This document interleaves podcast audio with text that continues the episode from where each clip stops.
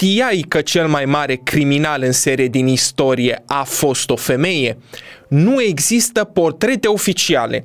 La mijlocul secolului al XVII-lea, femeia vindea cosmetice în sudul Italiei, iar rețeta ei, cu totul și cu totul specială, pentru aqua tofana, conținea suficiente ingrediente pentru a ucide fără să lase urme.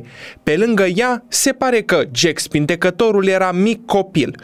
Femeia și-a transformat afacerea de produse cosmetice într-o fabrică de otrăvuri, vânzând un amestec mortal despre care se credea că ar conține arsenic, plumb și mătrăgună. Giulia Tofana a reușit să strângă o avere din ucis soți.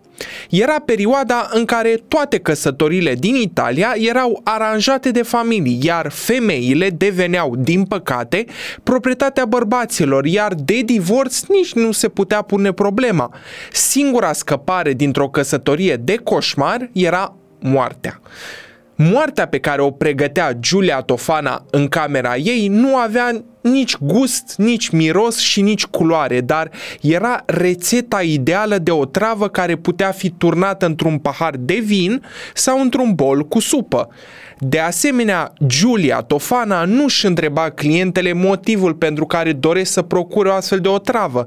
Prin urmare, ea a preparat otrăvuri și pentru femeile care erau pur și simplu nemulțumite de soții lor. Curând, ea ajunsese să-și facă o întreagă rețea de distribuitori în Italia. De la bun început, Giulia Tofana mascase o travă în conținutul unui praf cosmetic. Femeile puteau ține fiola în alcov, alături de alte loțiuni și parfumuri, fără să dea de bănuit. A doua deghizare însă a fost cireașa de pe tort. Giulia Tofana a vândut o travă în fiole mici care aveau pe ele imaginea Sfântului Nicolae din Bari. Flaconul trecea drept un unguent vindecător care era păstrat într-un recipient și care arăta ca un obiect de cult. Da, Giulia Tofana a fost femeia care vindea o travă în sticle de apă sfințită. Se pare că Giulia Tofana s-ar fi inspirat din o travă pe care a creat-o mama ei, Teofania D'Adamo. Mama ei a fost executată pentru că și-a otrăvit soțul pe Francesco D'Adamo și pentru traficul cu otrăvuri letale. Ea a cunoscut-o pe Francesca la Sarda, care la fel a fost executată pentru traficul cu otrăvuri de la Palermo. Cazul a atras multă atenție din partea autorităților și oamenilor. Faptele ei au fost dezvăluite autorităților papale care au vrut să o închidă și să o execute. Se pare că Giulia Tofana a reușit să scape de prima tentativă de capturare cu ajutorul unor oameni care au ascuns-o în interiorul unei biserici. S-a vehiculat atunci ideea potrivit căreia ea este cea care a otrăvit și apa sfințită din biserică.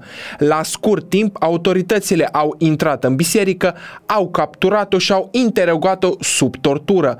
În urma tratamentului, Giulia Tofana ar fi recunoscut că a ucis aproximativ 500-600 de persoane între anii 1633 și 1651. Fica Giuliei, Girolama Spera, cunoscută ca astrologa de la Lungara, făcea și aparte din rețeaua mamei ei. A fost executată alături de ea. Trupurile au fost aruncate peste zidurile bisericii, unde și-a găsit refugiul atunci când autoritățile au încercat să o aresteze. Cu toate că a intrat în acest fel în istorie, povestea ei a fost romanțată în capodopere precum Contele de Monte Cristo sau Maestru și Margareta. Despre otrava ei s-a pomenit și în secolele următoare. Însuși Wolfgang Amadeus Mozart a susținut că fusese otrăvit cu această substanță. Compozitorul încă lucra la requiemul său când s-a îmbolnăvit grav. Atât pentru astăzi. Te aștept și data viitoare la un nou episod al podcastului nostru. Pe curând! Zunivers Podcasts